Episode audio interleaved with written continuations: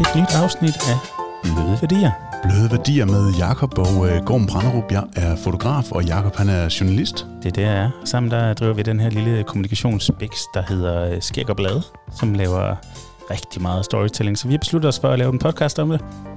Og øh, i dag er vi rykket til København, Gorm.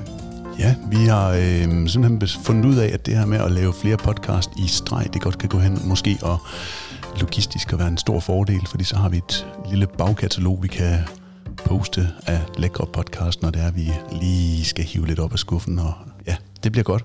Ja, og i dag der har vi simpelthen en, øh, en fantastisk historie at fortælle jer.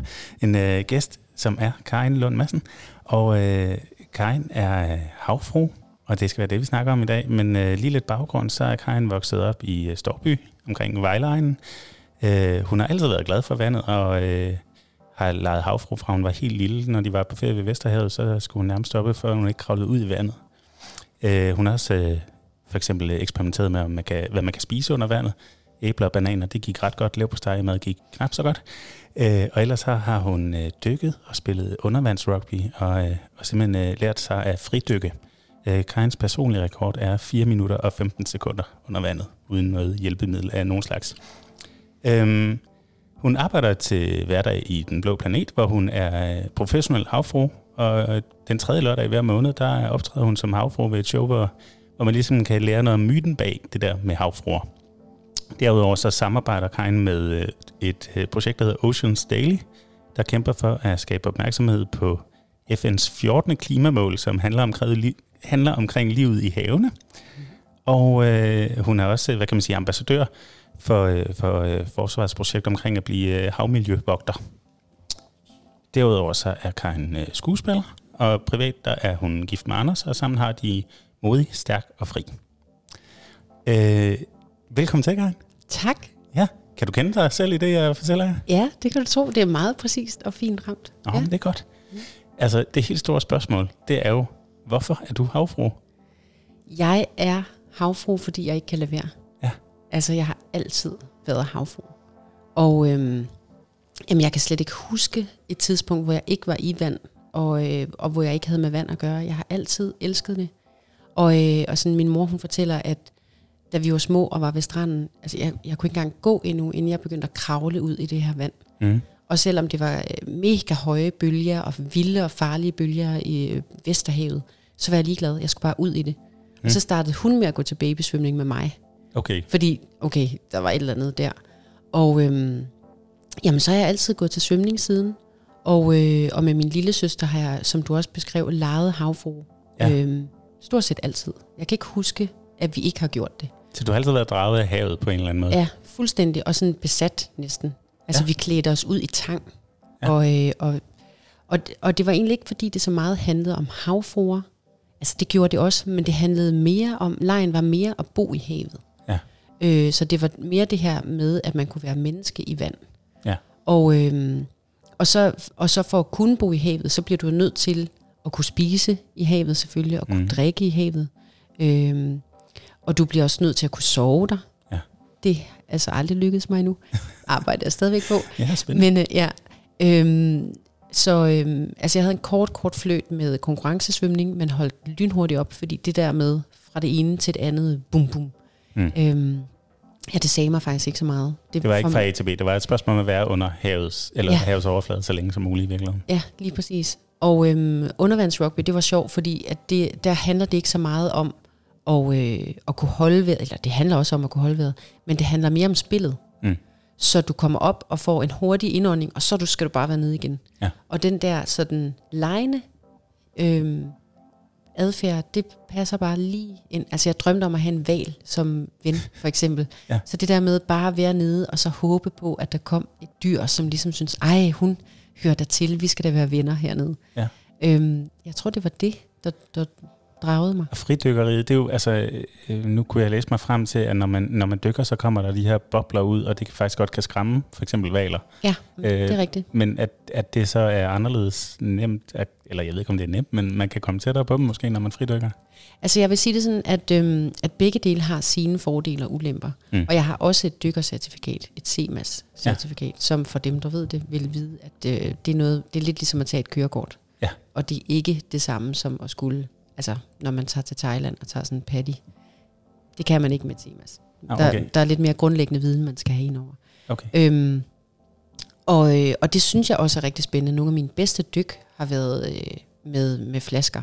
Fordi du kan jo selvfølgelig naturligvis komme meget længere ned, Mm. og du kan være der meget længere tid, og det gør, at du kan opleve noget andet. Mm. Altså den eneste gang, jeg har mødt øh, delfiner, det er ikke helt rigtigt, for jeg har mødt marsvin, mens jeg fridykkede i Danmark, men, men øh, delfiner, det var på 35 meters dybde Ja. i fransk Polynesien, hvor der kom sådan en, en delfinfamilie med altså babydelfiner, hele muligheden. Wow. Øhm, og det, dem ville jeg ikke kunne have hængt ud med i så lang tid, som jeg gjorde, hvis ikke jeg havde haft udstyr på. Nej. Men det, som jeg synes, der er, når du tager flasker og, øh, og maske og, og våddragt og alt det her på, det er, at du bliver jo lidt øhm, ligesom en astronaut på månen. Mm. Altså for det første er det lidt svært at svømme med, alt det giver. Ja. Og de der flasker er tunge, og du kan ikke dreje hovedet helt. Og sådan, det er sådan en månelanding i den forstand. Ikke? Ja. Og når du fridykker, så er der vidderligt kun dig og intet andet. Mm. Du kan heller ikke... Øhm, lydene i vandet forstærkes jo. Og den der konstante lyd, altså nu skal jeg prøve at lave den. Det tager lidt af det romantiske ud af det. Jamen det gør det. Ja. Og altså jeg, vi har sådan en video, øhm, hvor at de der delfiner kommer, og jeg begynder jo at snakke med dem. Altså jeg tager mit mundstykke ud og siger sådan nogle... Altså sådan nogle lyde, Ja, ja, fordi jeg kan slet ikke lade være. Det er Ja. jo de lyde, de udsender. Men hvis du har det der mundstykke i, sådan, det, altså det giver jo ingen mening. Det sprog havde delfinerne aldrig forstået, tror jeg. Præcis. Ja. Og, øhm, og de var super nysgerrige og reagerede totalt meget på de der lyde. Fedt. Øhm, og, og der, når du, når du fridykker, så er det langt mere meditativt. Men det er også mere frit, synes jeg. Ja. Altså, altså det her med, at du, du dykker ned, og du er. Og der er ikke andet. Og du behøver ikke at have alt muligt udstyr på. Du har måske svømmefødder på, eller en monofinde. Mm. Øhm, og det er det. Jo, de fleste fridykker har også en maske på, og det har jeg da også, hvis jeg, hvis jeg skal ned og dykke et fremmed sted, jeg ikke kender, så jeg kan se ja. øh, fuldstændig klart og tydeligt. Men jeg vil faktisk sige, når jeg, når jeg dykker som havfru og ikke har maske på, så er det, så er det endnu mere frit. Mm. Altså fordi, så er det jo bare mig og vandet. Ja. Og, øh, og dengang jeg, jeg legede med min søster, der havde vi heller ikke masker på. Nej. Fordi det handlede om at være, jeg tror det handlede om for os at være naturlig. Ja. Og ikke at have krykker. Og det at have en maske er jo en krykke i den forstand, at hvis du så mister masken, hvad gør du så? Mm. Eller hvis du mister din svømmefod, hvad gør du så? Så, Mm. så det der med at kunne, kunne være der fuldstændig frit, uden at være afhængig af noget, det tiltaler mig virkelig meget. Ja. Og på den måde synes jeg jo også, at, at mennesket er jo bare et pattedyr, ligesom alle de andre havpattedyr. Og, øh, og ude på den blå planet, der har vi havredder. Øh, de kan holde vejret i to minutter, tre minutter, Mm. og, øh, og også sagtens helt op til fire minutter, men ikke længere end det. Og, øh, og de kommer jo op og tager lige en indånding, og så er de nede igen. Og den der lejende, hvis du kigger på dem, øh, den lejende måde, de er i vandet på, det kan vi mennesker også have. Mm. Mm. Og det kan vi sagtens deltage i, og vi kan også, altså I to, I kan en halv time med mig, så kan I sagtens lære at holde vejret to minutter. Det er ikke noget problem. Vi, kan, Øhm, vi kan godt den dag, tror jeg.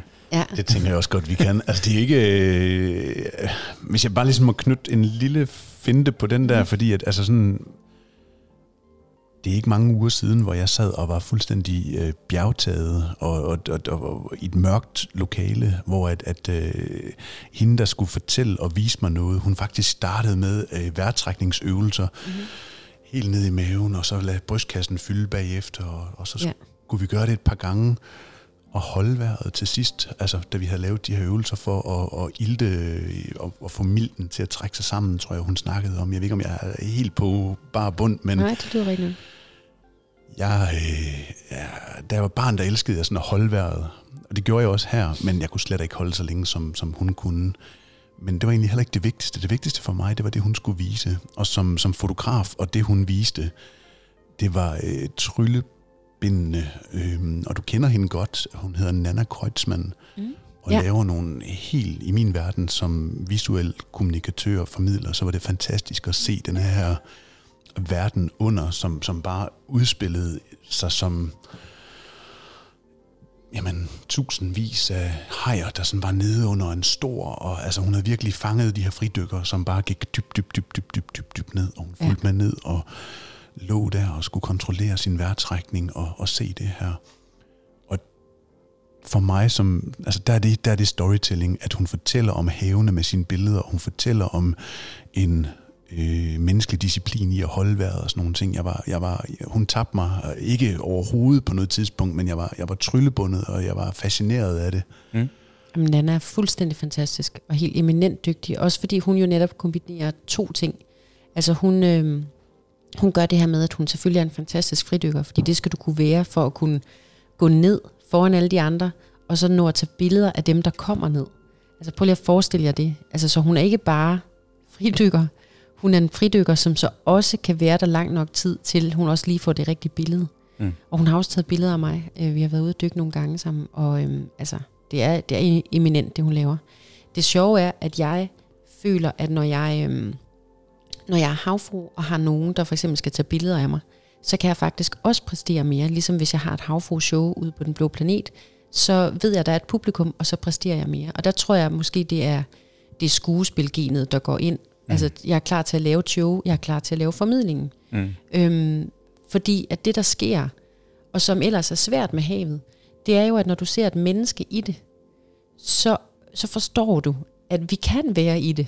Mm. Og at hejerne ikke spiser dig, og piratfiskerne æder dig ikke. Så, øhm, så du, kan, du kan være der. Mm. Og, øhm, og det er en lille smule svært, når du ser, altså lad os tage den blå planet som eksempel, hvis du ser dykkere nede i vandet, så er det nemt at forklare i din hjerne, okay, de kan være dernede, fordi de har de der masker på, og de har udstyr, og der er også en dragt på, der gør, at hejerne ikke bider dem. Mm. Øh, så det er derfor. Mm. Det er månelanding, vi ser. Ikke? Ja. Men når du ser en havfru, der bare svømmer rundt med åbne øjne i vandet, som smiler til dig, hejerne gør ikke noget, måske klapper jeg oven i købet en af zebrahejerne, mm. de vil nemlig rigtig gerne æse, øhm, så er det, altså uden at du behøver at sætte ord på, så er det direkte superformidling. Mm. Hejerne spiser hende ikke. Ja. Okay, hun kan, hun kan være der. Hejer er ikke farlig. Og apropos altså formidling, det her er jo en, øh, en storytelling podcast. Den handler mm. om, om gode historier og måden at fortælle dem på. Dem vi har i studiet er jo folk, der er dygtige til at fortælle historier og arbejder med det. Øhm, nu var Gorm inde på, hvordan han oplever storytelling i fotografiet, men hvad, hvad er storytelling for dig, hvis du sådan skal smage på ordet og, og prøve at beskrive det? Jamen for mig handler det om følelser. Mm. Det handler om, når vi kan, når vi kan få publikum, eller bare hinanden, til at føle noget. Mm. Øhm, og helst noget godt. Ja. Så, øhm, så husker vi det bedre. Øhm, og det der med at ture tilsidesætte sig selv og sit eget ego, at man ikke, altså, at jeg ikke tænker over, hvordan jeg ser ud, eller øh, hvad det nu er, jeg siger og gør, men at jeg, jeg tænker over, hvad det er, jeg gerne vil have mit publikum til at mærke og opleve og føle.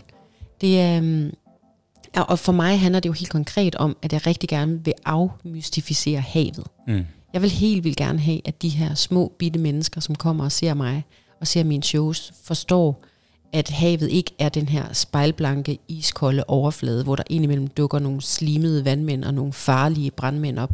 Mm. Altså hvis jeg, hvis jeg kan få dem til at tage en maske på, eller at tage en vandkikkert og kigge ned og mm. se, hvad der er. Øhm, og måske blive lige så fascineret, som jeg er over det fantastiske undervandseventyr, der venter på dem. Ja. Fordi vi behøver ikke alle mulige spil og... Øh, og science fiction eventyr og alt muligt andet, fordi vi har det. Ja. Og jeg synes, det er, det er fuldstændig sindssygt at tænke på, at månens overflade er mere kortlagt. Altså vi ved mere om månens overflade, end vi gør om vores egen havbund. Ja, det, er, det er da fuldstændig vanvittigt. Det skulle jeg tænke lidt over. Altså ja. det er jo helt sindssygt. Ja. Og så dybt er det jo heller ikke. Marianergraven er 11 km dyb. Mm. Den ligger over ved Japan. Og ja, vi har været dernede i sådan nogle ubåde, og, og vi sender også stadig ubåde derned og undersøger det. Men, men helt ærligt, så er ressourcerne ikke rigtig blevet prioriteret til Nej. havet og havbunden. Og nu begynder der at komme forskellige meldinger om plastikøer, mikroplastik og hvad det egentlig har, har gjort. Bare sådan noget som, at vindmøller, altså alt det vi troede, vi skal bare have nogle vindmøller, så går det godt. Men nu kan vi så se, at vindmøllernes øh, strøm og deres lyde påvirker det havmiljø, der er omkring dem grunden til, at vi ikke ved det før, og at vi ikke tænker over det, er jo fordi, at havet stadigvæk er mystisk for os. Mm. Der er en masse restriktioner for, hvad jæger må skyde i en dansk skov. Mm. Der er masser af restriktioner for, hvad man må gøre i dansk natur. Mm. Der er også fiskerikvoter, og der er ting man ikke bare lige må fiske. Men sådan helt ærligt, så er der jo, øhm, altså i forhold til, så foregår der jo masse mor mm. ude i havet hver eneste Det er dag. lidt mere det vilde vesten. Det er det altså. Ja, ja. Og, øhm, og det er svært at finde hoved og hale i, og det er svært at, øhm, det er svært at sætte sig ind i havet, hvis man ikke umiddelbart kan lide vand, eller hvis man bare har fået den der fortælling om, at pas nu på brandmanden, den Mm. brænder, Ja. det er farligt. Øhm, så bliver det hurtigt meget slimet og koldt, og måske særligt for os nordboere, fordi at i hvert fald halvdelen af året, og for mange sikkert også langt mere, 10 måneder om året, der svømmer man ikke i det Mm. øh, der er det den her kolde, blanke overflade, og den har også, øh, og kan være utrolig farlig, hvis du falder i den en mm. vinter. Ja. Øh, så, så selvfølgelig er det også noget, man skal passe på. Så for mig handler det egentlig om at bryde den der, den der mur. Ja. Øhm, Og der kan storytelling være et, et værktøj til at Jamen. arbejde med det. det er et direkte greb. Altså, og, og havfruen er jo en fantastisk figur på den måde, at hun, hun er menneske. Lad os lige prøve at og så Ja. lige snakke lidt mere om det, fordi det kunne jeg godt tænke mig at spørge lidt mere ind til. Ja, ja.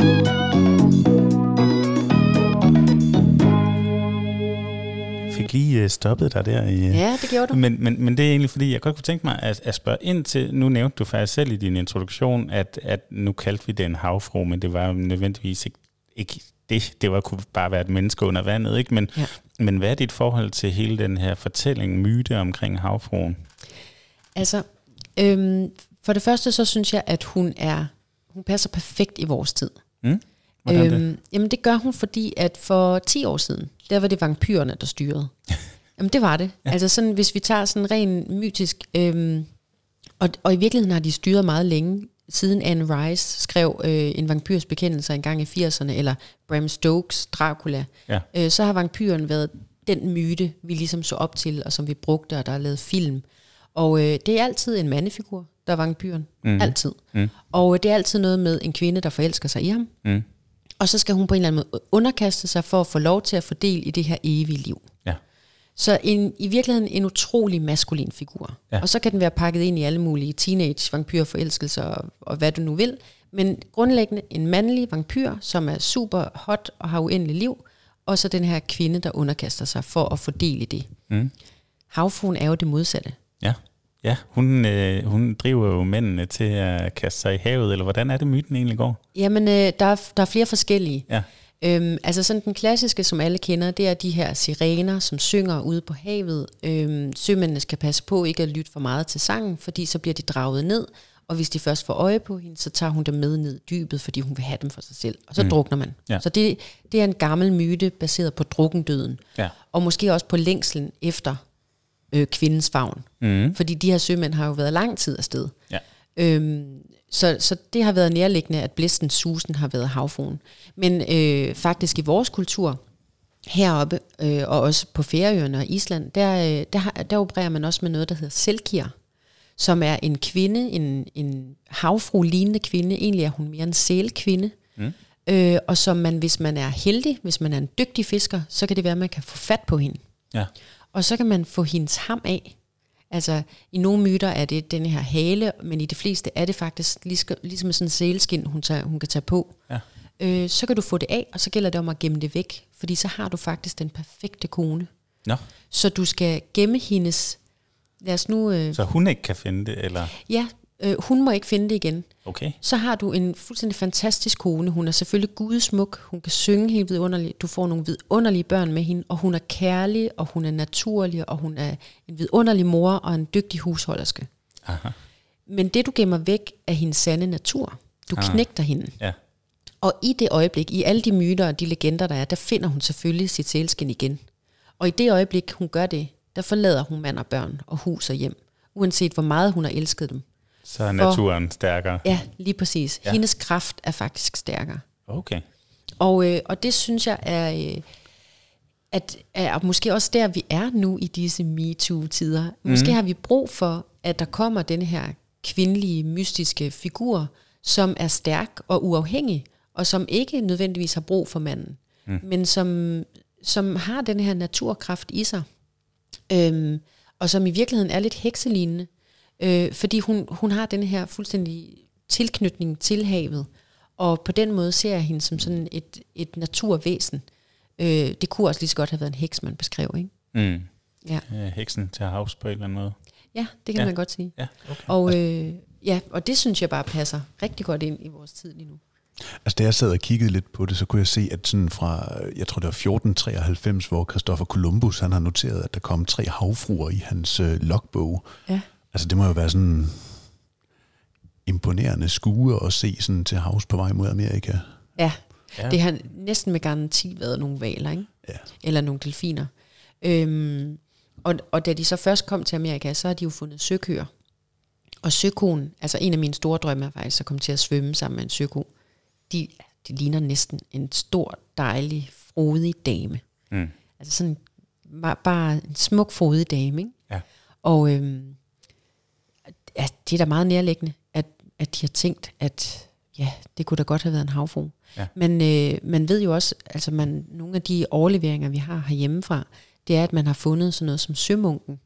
Som øh, sømunken var denne her blæksprutte i virkeligheden, Ja. men som man, fordi den var så stor, altså lige så stor som et menneske, så kunne man ikke forklare, hvad det var. Og så tænkte man, jamen det må jo have været et menneske. Og fordi den så var skaldet, som en blæksprutte er, okay, så må det have været en munk. Ah, selvfølgelig. Og på et tidspunkt, der fangede man faktisk sådan en sømunk, og, øh, og stoppede den ned i øh, voldgraven mm. her i København, for at se, om man kunne måske snakke lidt med den, måske finde ud af, hvad den havde af gode historier. Og det lykkedes selvfølgelig ikke, og efterhånden så døde den også, fordi det var ferskvand, den kom ja. over i.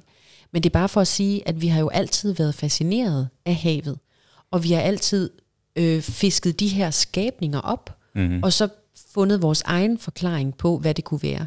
Og på den måde er havfruen jo egentlig også bare et udtryk for vores lidt dårlige fantasi, fordi altså et menneske med fiskehale, Ja, det kunne man måske godt tænke lidt mere elegant i virkeligheden. altså i hvert fald hvis du giver dig til at dykke ned og se, hvad der er dernede Mm. af selvlysende, fuldstændig fantastiske, alien-agtige skabninger. Mm. Det er jo helt vildt. Det er jo, det er jo ikke noget, vi overhovedet kan tænke os til. Nej. Og bare sådan et dyr som blæksprutten er jo beyond. Altså, den har tre hjerter, for eksempel. Man Sej. kan med lidt god vilje sige, at den har ni hjerner. Den har en hjerne inde i sig, og så er hver af dens fungerende arme faktisk også lidt en hjerne, forstået på den måde, at der er hjerneceller ude i dem. Så det er intelligente arme, der kan nærmest tænke selv. Altså det er jo en anden form for, for intelligens, end vi har. Ja, ja, klart. Men, men det er sammenlignet med vores hjerne, der er nerveceller, som en kan gøre det samme. taktil intelligens på en eller anden måde? Eller? Ja, Ja. lige præcis. Okay.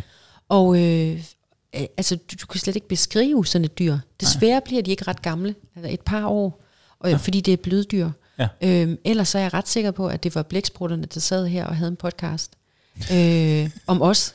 Måske For- om nogle år, ja. Ja, altså fordi deres intelligens er virkelig, virkelig vild. De kan lære af hinanden. Men altså, der sidder vi jo også som sådan et par bløde dyr her og laver bløde værdier, så jeg synes egentlig ikke, at den er langt derfra. I kunne Nej. Overveje blæksprutten som sådan et symbol.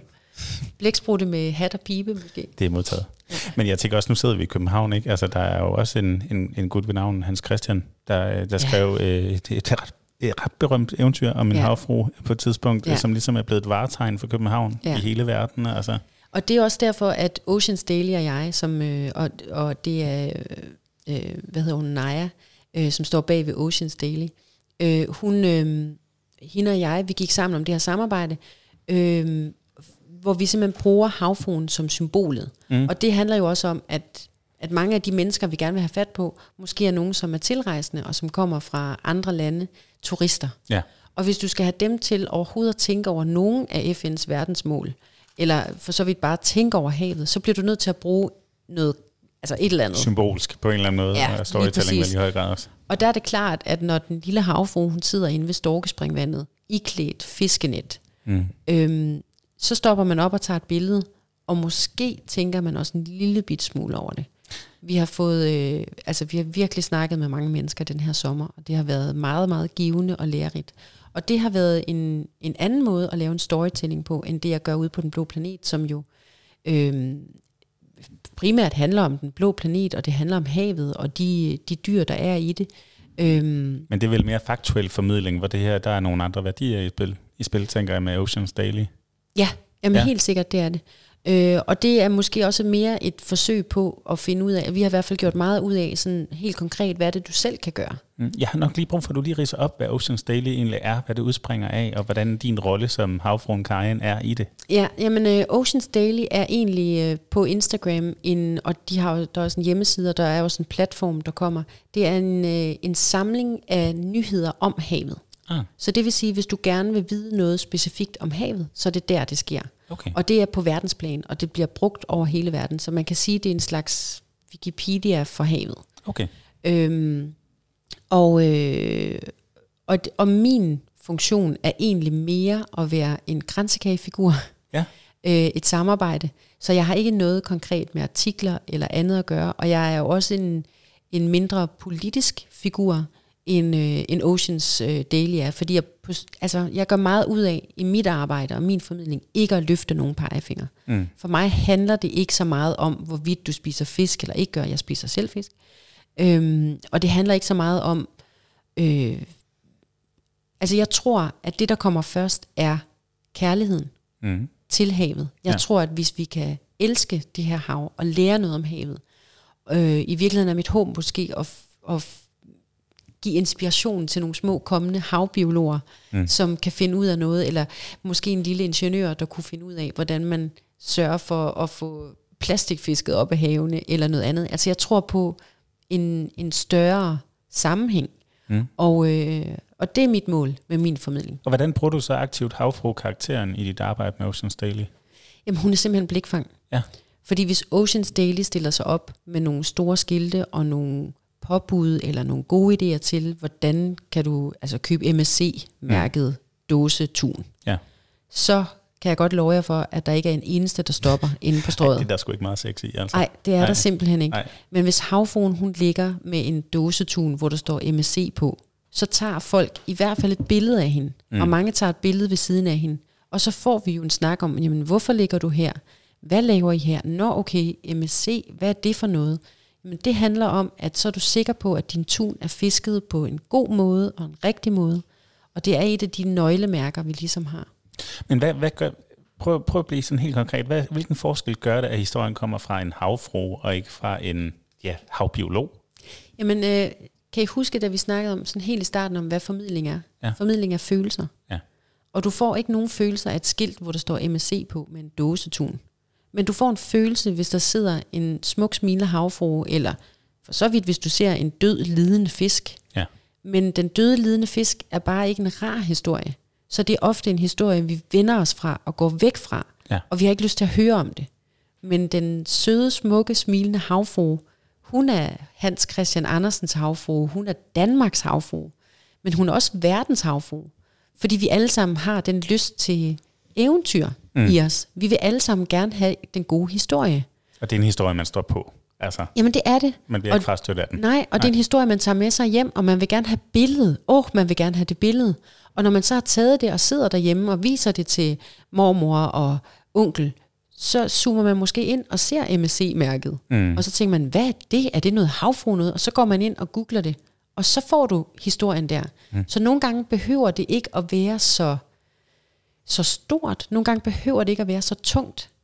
Det behøver ikke at være en masse facts og en masse, nu skal du gøre dit og datten. Nogle gange er det at få folk til at smile over noget, der kommer fra havet nok, tror mm. jeg. Mm. Altså, øhm, og det er egentlig det samme, øh, jeg har prøvet at lave med det her fantastiske projekt, som det danske militær faktisk står for, mm. som er øh, havmiljøvogter. Ja. Og jeg vil virkelig, alle dem, der lytter til det her, hvis I har nogle børn, også hvis I ikke har, gå ind havmiljø, havmiljøvogter.dk. Gå ind og meld jer til. Mm. Det koster ikke noget. Hvis man har et barn, så får man sådan en fantastisk lille start-kit sendt hjem med en, øh, et flag og nogle, øh, nogle skraldeposer, hvor der står havmiljøvogter. Man får et emblem. Øh, her, det her år, der har man fået øh, et par fribilletter til Den Blå Planet, som også samarbejder med dem. Mm. Øhm, og jeg ved ikke, om det fortsætter næste år, men hvorom alting er, der er en masse gratis goder i det. Til gengæld forventes det så, at når man er ude på stranden eller i naturen, og lige ser lidt skrald, så samler man det op i en af de der poser. Fedt, og hvad er det dejligt, at forsvaret går ind og tager sådan en opgave på sig. Jamen det er altså. fuldstændig fantastisk. Ja. Og, øh, og det er så enkelt. Og ja. de poser, de hænger faktisk på forskellige strande overalt i Danmark. Og, øh, og der har jeg været ude øh, i virkeligheden på eget initiativ. Mm. Øhm, og, og simpelthen sammen med nogle skoler og børnehaver dykket som havfrue, og, og børnene har så haft fiskenet, blandt andet hernede i Sortedamsøen i København. Ja. Og så har de fanget det skrald, de kunne, og når der så var noget, der var for langt ude, så sendte de havfruen ud, og så svømmede jeg ud og tog det. Og ja, jeg skyllede mig grundigt bagefter, fordi det var ikke det reneste vand. Nej. Men ved I hvad, den sø har aldrig været renere. Og det, som jo også skete, var, at der var en masse mennesker, der gik rundt om, som ja. tog billeder af havfruen, og hun tog billeder af, eller de tog billeder af, at, at jeg samlede skrald op, og når ja, okay, det kunne vi måske også, fordi vi har sådan lidt en tendens til at sige, at der kommer nok nogle mennesker mm. med orange veste. De mm. klar, det er nok dem, der klarer det for os. Så det her, det var positivt fokus på et reelt problem, som Ja. folk så bliver opmærksom på Ja. på en interessant måde, ikke? Og jeg tror, det er noget med at gøre det til en leg. Ja. Altså pludselig var det sjovt at gå og samle skrald. Og det var sådan lidt en skattejagt. Og det, altså, det kan det jo godt være, også når man er ude med sine egne børn. Det behøver jo ikke at være sådan noget med, nu skal vi også rydde op. Nej, men igen er det jo formidling og storytelling, der afgør, om det, om det bliver en sjov leg, eller det Lige bliver præcis. en sur pligt, ikke? Ja. Men altså, vi har begge to, to drenge hver især, og masser af kystlinjer op ved, dejlige Aarhus, så jeg tænker da bare, at vi skal i gang. Det er bare at gå i gang. Ja, det, det er det Ja. i hvert fald. Altså, jeg har jo øh, den fornøjelse, at jeg har sådan en lille øh, bådplads nede ved Tankrogen i Aarhus, sådan en mm. ophaler øh, plads med... Det er ikke meget, jeg har fået brugt den her i 2019, men 2018, der øh, var vi ude og sætte garn et par gange og, og hygge os. Jeg havde drengene med ude, og, og det var skønt bare at se dem på vandet og se, hvad der kommer op af vandet af krabber, der blev til krabbesuppe og øh, fisk, som vi kunne filetere og, og, og Ja. tilberede og sådan nogle ting. Altså, Ja. der er så meget i det hav, som vi bare skal huske på og nyde. Men lige præcis. Men Karin, jeg, jeg er interesseret i, vi har været omkring det, men, men bare lige for at sætte ordene på, hvad det egentlig betyder for dig, at det måske i virkeligheden er havfruen Karin, der får mere og større og mere positiv taletid end miljøforkæmperen Karin, eller er det i virkeligheden samme karakter? Eller? Øh, nå, jamen det tror jeg egentlig ikke... Øh, ja, det ved jeg ikke. Det, ja, selvfølgelig er det samme karakter, fordi det er mig, det Ja. ja. hele. Øh, jamen jeg tror, at havfruen Karin for mig er, øh, er skuespilleren. Altså i virkeligheden er det min bamsefigur, eller hvad I vil. Altså det, det er min måde at tage en, øh, en karakter på, som gør, at jeg kan sprede glæde. Ja. Og det er primært glæde, der handler om havet. Ja. Og om det så er at tage ud til en børnefødselsdag og synge havfrusange, øh, eller om det er at optræde til et stort show inde på den blå planet med fuld musik, øh, eller om det er at sidde inde ved Storkespringvandet og lade turister tage billeder af mig, Mm. det er egentlig underordnet. Mm. Fordi jeg ved, at alle de forskellige events, alle de forskellige publikummer, de kommer til at gå derfra med en havfru i bagagen. De har Ja. set en rigtig havfru. Hun dykker ud i vandet, i havet. Ja. Det vil jeg også. Ja. Og det, det er jo det, der er formidlingen. Og det er også derfor, jeg tror, det er vigtigt, at det ikke bliver til sådan en, øhm, altså en løftet pegefingerfigur. I særdeleshed fordi, at havfruen jo helt naturligvis primært er til børn og barnlige sjæle. Mm. Øhm, jeg vil ikke sige kun, fordi der er i hvert fald lige så mange voksne, der tager billeder inde ved Storkespringvandet. Det er helt sikkert. Men, øhm, men det, er jo, det er jo barnet i os, fordi det er eventyret. Ja. Og det er fantasien. Og det er jo det, vi skal have lov til. Og hvis vi kan se, at havet er et eventyr, og at havet er fantasi, så er vi kommet rigtig langt.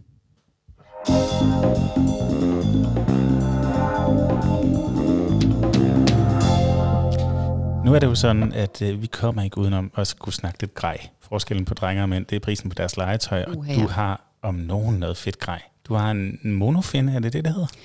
Øh, altså ja, jeg har en monofinde, jeg træner med. Ja, Og det er jo en øh, sammenvokset svømmefod, ja. kan man sige. Altså sådan en havfruehale, som man kender den. Nej, eller? nej, det er noget andet. Nå, okay. Ja. Så, Øh, så må du lige uh, når vi taler grej, vej her. altså når jeg bare øver Ja. ja. ude på den blå planet, hvilket jeg gør to gange om ugen. Ja. Ja. Det gør jeg blandt andet, fordi at dyrene skal kunne øh, være vant til mig, og jeg skal være vant til akvariet. Selvfølgelig, ja. Øhm, og i øvrigt, så er vi jo flere havfruer. Fordi siden at jeg startede derude, så... Øh, oh, det var lige min hund. Ja. Øhm, siden jeg startede derude, der blev jeg jo gravid med vores yngste, så jeg skulle finde en afløser. Så jeg har både Julie Sørensen og Rikke Hansen, som øh, indimellem er dem, der tager havfrueshowsene, Mm. øh, når jeg ikke kan. Så nå, det var bare lige for at få, få det på Ja, plads. jamen helt sikkert. Men det betyder, at vi er jo nogen, som øver og Ja. ja. som træner os. Og øh, der bruger vi en monofinde Mm. som også er det, som fridykkere primært dykker med. Mm. Og, øh, og det er også den, jeg vil sige, hvis man gerne vil være havfru, så øv jeg lige med sådan en først, Mm. inden I, øh, bruger en masse penge på det helt store grej. Ja. Fordi det er den, der, der gør, at du vender dig til at svømme med samlede ben i vandet. Ah, ja. Øh, når man så har den på plads, så kan man jo købe en stof, en neopren hale. Jeg, jeg kan godt lide, bare lige sådan, ja. fordi at jeg, jeg ved godt, hvad en øh, monofinde er. I hvert fald sådan, min, min billede af den er sådan Du en bare sidde der og blære dig. A, A3-størrelse. Sådan, altså, den er, jo, den er jo ikke stor, den går ikke op ad benene, den sidder på fødderne, og ja, du gør ja. Ja. lidt større, kan jeg godt se, men, ja. Ja. men den sidder på fødderne, så man sådan stikker fødderne ned i den. Ja. Og så er det sådan en, en, øh, en halv kvadratmeter, som man så kan bruge til at, Ja. og, og, og, og med, med, med bøjet ben. Øh, Ja. øh, Det går, han gør nu, da han sidder og laver bølger med hænderne. Det er det gode ved øh, noget, når I nu skal lytte til det her, så, øh, så kan I se alle vores armbevægelser. Ja. Karin, der vifter med armen, ja, Ja, og jeg ja, sidder ja. og laver bølgegang og sådan nogle ting. Men det er bare for at sige sådan, at det er det, man husker fra barn, som øh, nede i svømmehallen, de her ja. Ja. gummi-ting, man skulle stikke fødderne ned i, som bare vokset sammen. Jeg er Ja. med nu. Jeg vil så sige, at der findes øh, rigtig mange forskellige, øh, selvfølgelig. Fordi fridykkere bruger dem også primært, øh, når, når øh, de skal ned på dybe dybder og, og ude i, i havet. Og den, jeg har, er nok omkring en kvadratmeter. Altså, det er en stor en. Hold op. Men øh, ja, det er, den er, ja, det er vi er på det lav. Wow. Men, øh, men, men der finder man jo sin egen, og den, der passer bedst, og man mm. starter nok med noget mindre, og man kan faktisk få nogen, der ligner havfru-haler. Ja. Øhm, Nå, så, så jeg var ikke helt off på den før. nej, nej, nej, men altså igen, det er kun noget, du stikker fødderne ned ja. i. Og i det øjeblik, du så vil have en havfruhale, så handler det jo om, at hele underkroppen skal svøbes ind Ja. i noget, et Ja. eller andet form for materiale. Og der kan du jo få i alle mulige farver, og til alle mulige priser, og jeg tror, de billigste går til måske 500 kroner. Jeg har set nogle forfærdelige nogen, som bare samler øh, de små børns ben, uden at der på nogen måde er fremdrift i det. Så du gør det bare svært for dig selv at svømme, uden at du bliver bedre af det, kan man Det sige. lyder ikke specielt behageligt på nogen Nej, måde. ikke specielt. Så, så man skal lige sætte sig lidt ind i det, og øh, i hvert fald have en god monofinde, så man måske kan tage det der udenover. Og så kan man måske også få en mormor eller en mor til at øh, sy, hvis det er det, man har lyst til. Mm. Øhm, Og hvis man så går hele vejen, så tager man til Tyskland og får lavet noget i Dragon Skin, eller hvad er det, ja, det hedder? ja, men hvis man går hele vejen, altså jeg startede jo, og jeg var helt sikkert den første i Danmark, der, øh, der havde sådan en hale. Ja. Øhm, og, øh, og jeg startede med at få sådan en, øh, jeg bestilte sådan en, en silikonehale Ja. øh, i noget silikone, der hedder Dragon Skin. Og Ja. det er sådan noget, man bruger til special effect, effect til film. Og jeg bestilte den fra Tyskland dengang, for at undgå den store import. Ah, selvfølgelig. Ja, ja. fordi at i USA er det ret stort, det her med havfruer. Øh, jeg har været over i USA og se havfru-shows. Mm. Øhm, jeg vil så sige, at de fleste havfruer og de fleste havfru-shows, faktisk, ja, alle dem jeg har set over i USA, øhm, de er ikke fridykkere. De har en eller anden form for ilt, som ligger nede på bunden i sådan nogle lange, lange tog, mm. og så smiler de og vinker og gør, hvad de gør, og så tager de lige en indånding og smiler og vinker igen. Nå, så noget af det graciøse, det, det forsvinder. Ja, det vil jeg nok sige. Ja, okay. Og jeg, jeg vil sige, inden for havfor er der også en vis form for snopperi, eller i hvert fald øh, elitær, øh, ja, altså, jeg har været på en havfru-convention i Belgien. Ja, det læste om 200 havfruer samlet med en masse afrikanske ciklider, eller hvad var det? Ja, lige præcis. Ja. Ja. Et fantastisk bas- øh, indendørs bassin i øvrigt med en masse afrikanske ciklider. Prøv, prøv, Meget, prøv lige meget at give os smukt. det her billede i hovedet. Hvad, hvad sker der til en havfru-convention? Jamen det, der sker, er, at der er forskellige kurser, man kan tage på, hvor Ja. du øh, blandt andet kan få taget et undervandsfotografi, at du kan lære at blive en bedre fridykker, øhm, du kan lære at sminke dig som havfrue, øh, du kan få lov til at prøve forskellige haler. Oha, der er meget. Der er havfru smykker, havfru kroner, der er havfru undervandssminke, der er alt muligt. Wow. Men jeg må så sige, at ud af de 200 havfruer, jeg kom med mit hold på fire, og øhm, er jeg lige ved at tro, at der var måske tre andre, der reelt kunne dykke. Nå, Ellers så var det øh, en masse vidunderlige damer i helt fantastiske dragter, som lå i overfladen og havde en fest. og det er der jo heller ikke noget i vejen med, kan man sige. Jamen lige præcis, jeg Ja. skulle lige til at sige det, fordi at øhm, hvis du sådan tager fridykkere, jeg har mødt mange fridykkere i mit liv, blandt andet øh, Nana der, Ja. øhm, og der er mange af dem, som synes, at hele det her havfru setup på fridykning, hvad er nu det for noget? Ja, det kan jo godt virke sådan lidt underlydigt, eller hvad kan man sige? Altså, hvorfor nu gør Ja. det til noget pop? Ja, lige præcis. Men der, der tror jeg egentlig, at, øhm, at hele forskellen er, at fridykkere, tager det meget alvorligt, Mm. det her med at dykke. Og det handler om, hvor dybt du kan komme ned, hvor langt du kan dykke, hvor lang tid du kan holde vejret. Øh, det er meget konkurrencemindet. Og det er en øh, ekstrem stor konkurrencesport, og der er danskere, der har opnået fantastiske resultater. Og det er virkelig ikke noget at underkende på nogen måde. Jeg har mm. stor, stor respekt for klassiske fridykkere. Men ligesom al anden konkurrencesport, er det også så alvorligt, at det bliver kropsligt alvorligt. Mm. Der er skader på lunger, og der er skader på alt muligt andet. Øhm, og der kan man så sige, at havfrugrenen af det, er jo en meget mere lejende tilgang til det at være i havet. Mm. Det handler ikke om at komme fra A til B. Det handler om, hvad du oplever.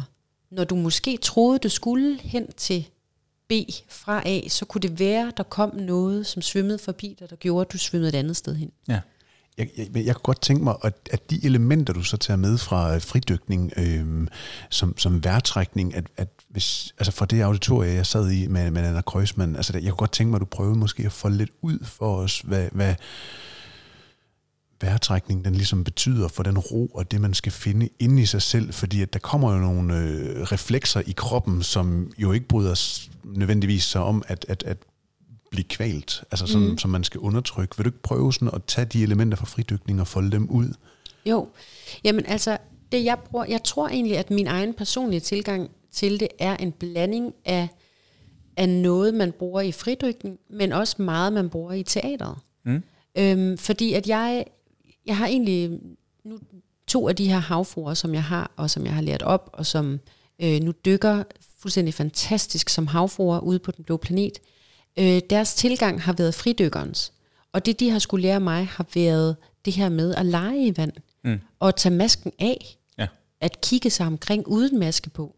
Ja. Øhm, og noget af det, jeg blandt andet har stusset over, har været det her med, at, øh, at de for eksempel fortæller, at når de holder vejret, så kommer der på et tidspunkt en opkastsfølelse.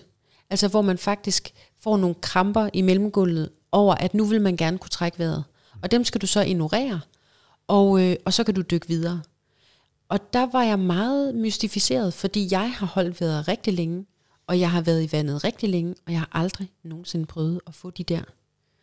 Øh, normalt, når jeg dykker, så trykudligner jeg heller ikke.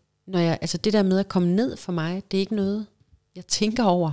Så kan jeg være forkølet, og så trykudligner jeg. Men, men det er ikke noget, jeg sådan...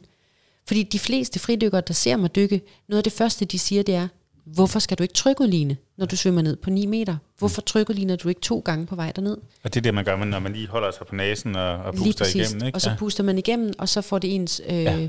trommehinder til lige at poppe, Ja. eller hvad det nu er. Ligesom når man er oppe ja, at flyve. Lige præcis, ja. lige præcis.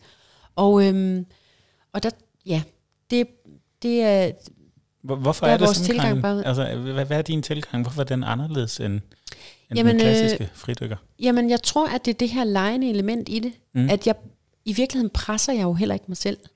Altså, så det jeg, er simpelthen blevet helt fysisk, i virkeligheden, den mentale tilgang til det. Ja, men jeg er jo heller ikke lige så god som dem. Altså, jeg kan jo ikke holde vejret i 6 minutter, og jeg kan ikke øh, dykke ned på 65 meter. Jeg har aldrig prøvet det. Nej. Det længste, jeg har været nede, er 27 meter, og det var fint.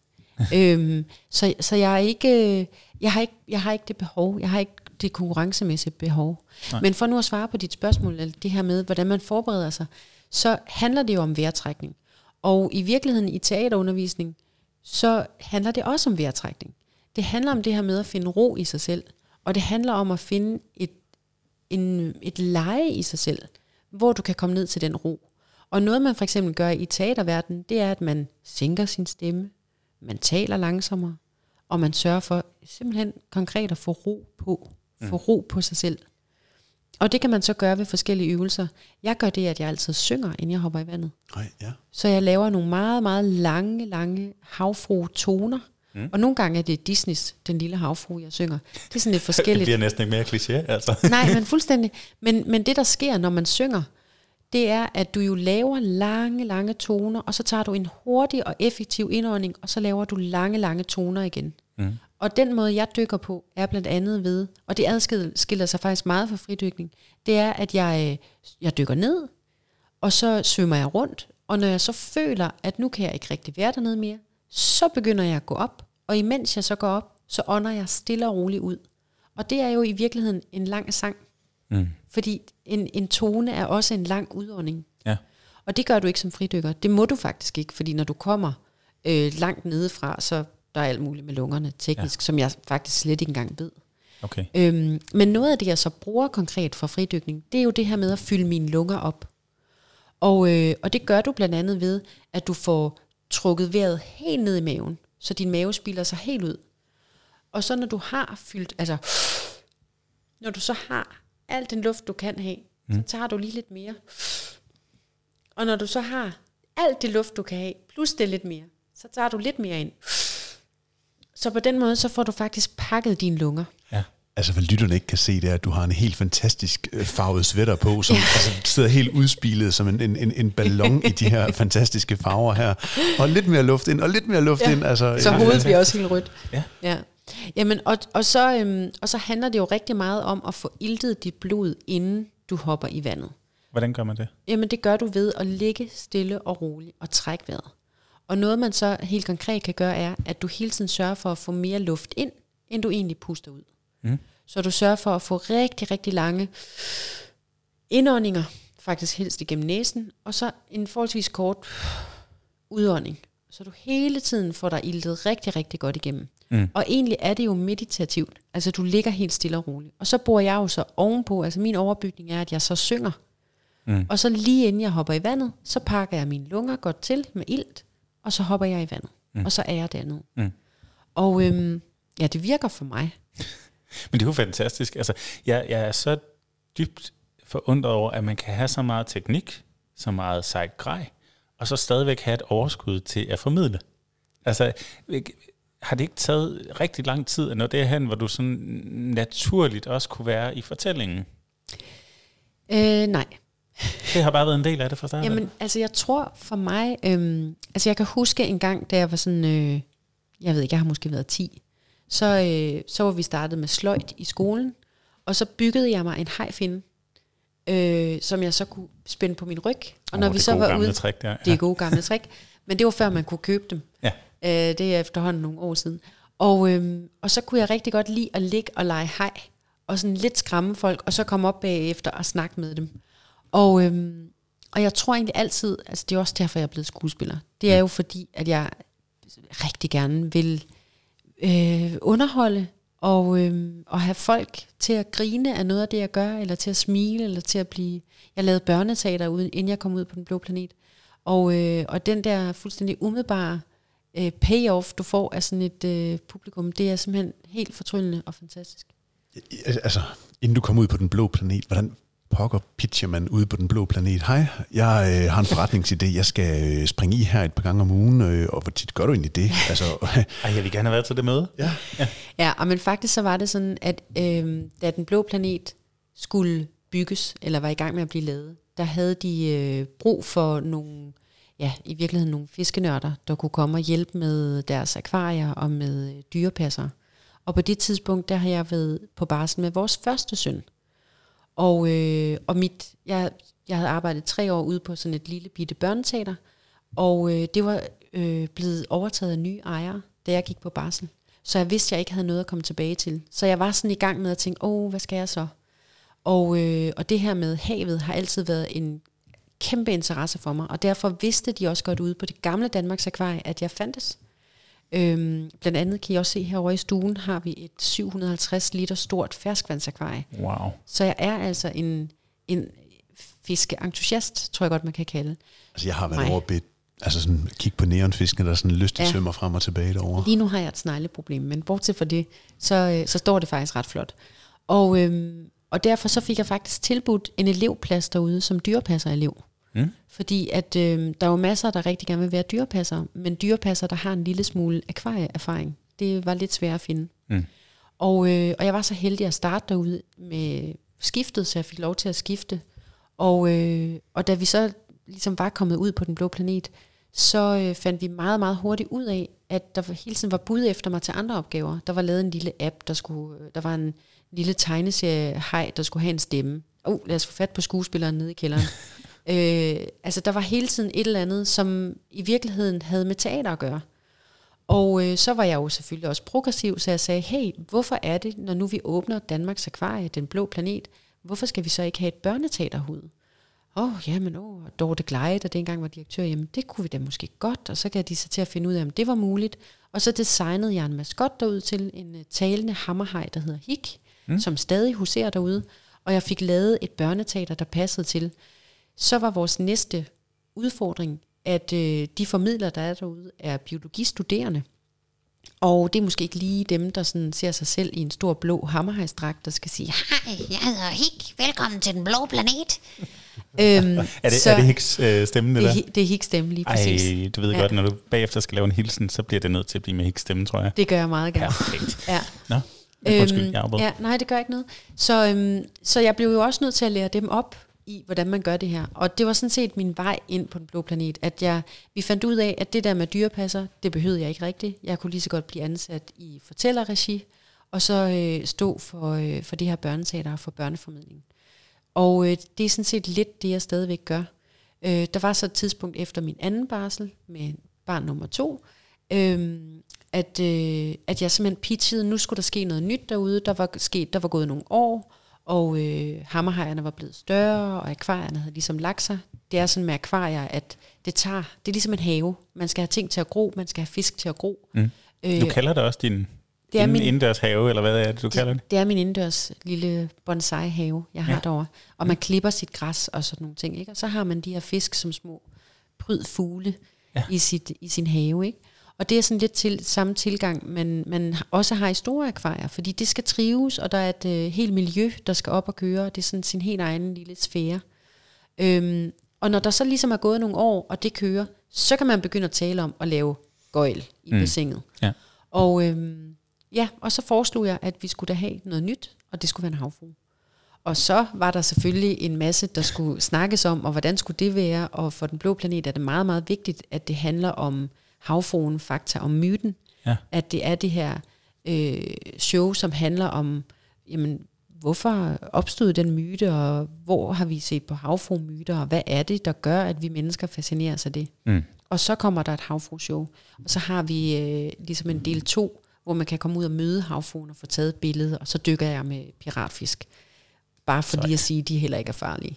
Men, men er der så en fortæller? Jeg har ikke set showet desværre selv, ja. men, men er der en fortæller, der så fortæller det her, ja. Mens du dykker og hvor mange gange gør du det om ugen? Er det sådan fuldtid? Øh, eller Nej, det er, det er øh, som du også øh, du sagde der i starten, det er hver tredje, lørdag Undskyld, i ja. måneden. Nej, det gør ikke noget.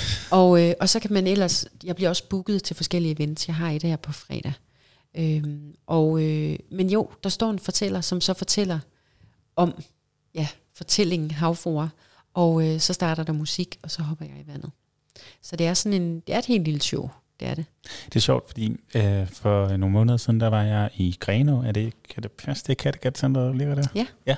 Øh, hvor de også har en ret interessant måde at formidle på, hvor dykkeren har sin egen mikrofon, Mm. og så står der en på den ene side af bassinet, altså ude ved os andre i tørvejr, og så er der en Ja. dykker, og de kan faktisk have en samtale. Ja. Og derudover har hun et kamera sat på hovedet, det var en kvinde, der jeg var der, mm. øh, så man kan også se, hvad hun ser. Ja. Og, og, og, og jeg kan se på børnene, der var det noget, der virkelig fungerede. Ja. Altså det der med, at der var kommunikation ind ja. I akvariet. Og jeg tænker, ja. Det er meget det samme, I gør på en eller anden måde. Du taler så ikke, men jeg tænker, du med din gestik ja. Og, og sådan også har en, en, en fortælling og en dialog kørende. Det gør vi, og vi laver faktisk også det trick der Ja. øh, til de store oceanfodringer, Ja. ja. hvor der er en dyrepasser, som har kamera, og du kan se om bagved, hvordan de fodrer og så videre. Så det bliver brugt på mange tidspunkter ude på den blå planet. Det er ret fascinerende, at man kan have en samtale med en, der er under Ja. vandet. Altså. Ja, Det, altså, det var jeg i hvert fald rimelig prøve nu.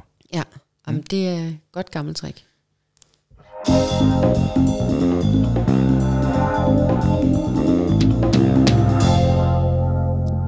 Ja, vi har efterhånden snakket et stykke tid, og skal til at runde af, men, men jeg kunne godt tænke mig at tage lidt ind i uh, hele den her omkring uh, formidling til børn kontra formidling til voksne. Ja. Fordi at uh, meget af det, du laver, er jo formidling i børnehøjde. Og nu har du også snakket om, at du har en fortid inden for, for børneteater. Uh, da jeg besøgte din Instagram-profil, der faldt jeg over et billede, hvor, hvor du var ude sammen i en klasse. Jeg tror, uh, det, var, uh, det var et af de arrangementer, du har nævnt tidligere, hvor du, hvor du skrev, jeg elsker at selv den sejeste gut har konkrete spørgsmål til havfruen, og der er noget magisk ved at bruge havfruen i formidling. Øh, kan, du, kan du ikke forklare, hvad er det, der sker, når, når børn oplever havfruen? Vi har været lidt inde på det, men det der med, at, at det kan pille nogle lag af dem, der måske ellers vi har afvist den type formidling. Jo, men det er meget, altså, det, jeg tror, jeg tror faktisk bare, at det, undskyld mig, tager røven på dem. Mm. De bliver simpelthen øh, blæst helt tilbage. Og, øh, og, og det der konkrete skole, de stod inde, de havde fået at vide, at de skulle ned og samle skrald, og øh, de havde ikke fået at vide noget om nogle havfru, og så havde vi gjort det sådan, det var i øvrigt ret koldt, at øh, jeg hoppede i vandet et stykke væk, og så gør jeg det, at jeg, at jeg faktisk leger dyr. Så jeg dykker, og så kommer jeg kun lige op og får en enkelt øh, vejrtrækning, og så dykker jeg ned igen, og så laver jeg sådan nogle kæmpe plask med min hale, så Ja. ja. de får øje på mig. Ikke? Ja, Og, øh, og så gør jeg det forholdsvis lang tid, hvor de det var jo står... mystisk, ikke? Altså, Ja, og de står jo sådan, hvad er det for et dyr? Er det en delfin lige her? Og nej, nej, kom og se. Og, altså, de bliver jo helt op at køre. Ja. Og så begynder jeg at svømme tættere og tættere på, og begynder måske ovenikøbet at synge sirenesang, ikke? ja. Og altså, på det tidspunkt er de jo fuldstændig, du har jo bare fået alles opmærksomhed. Så det er det, alle dansklærer skal gøre, når de starter timen fra nu af. Fuldstændig. Kunne det have været en hvilken som helst maske, du tog på? Eller, øh, eller er havfruen specielt god Jamen- i formidlingsøje med? Jamen, jeg tror, havfruen er god, fordi at hun jo næsten ikke er en maske. Altså, udover at jeg har den her hale, som ser utrolig livagtig ud, mm. så er det jo bare mig. Ja. Øh, så har jeg godt nok også altid noget meget langt havfruhår på. øhm, men, øhm, men jeg tror, det er det her med den her bare hud imod vandet. Hvor at hvis du havde en dykker i ja, et stort outfit, så ville det ikke være det samme. Nej. Du kunne måske gøre det samme med en bamse af en eller anden art, der kom gående. Øhm, men jeg tror bare, at det er det her med, at det er et menneske, som gør noget, der er sejt og fedt. Og uanset hvor, øh, ja, hvor meget sej dreng du er, mm. altså hvor lidt du egentlig har lyst til at være imponeret, mm. så er det imponerende. Ja.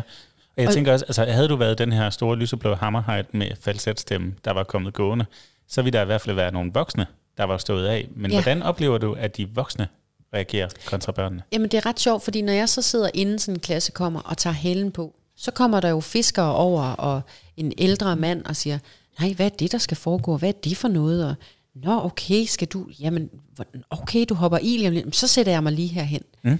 Så det er jo noget, som vi alle sammen gerne vil se. Ja. Og måske især fordi, at den ser så livagtig ud. Altså jeg har jo også haft børn, som spørger mig, øh, hvad for en fisk har du myrdet for at få den hale af dem? altså, hvor de sådan bliver meget konkrete med. Og der er jo også, altså der er mange til sådan en show, mange, mange af børnene, som spørger mig, er du en rigtig havfru? Mm.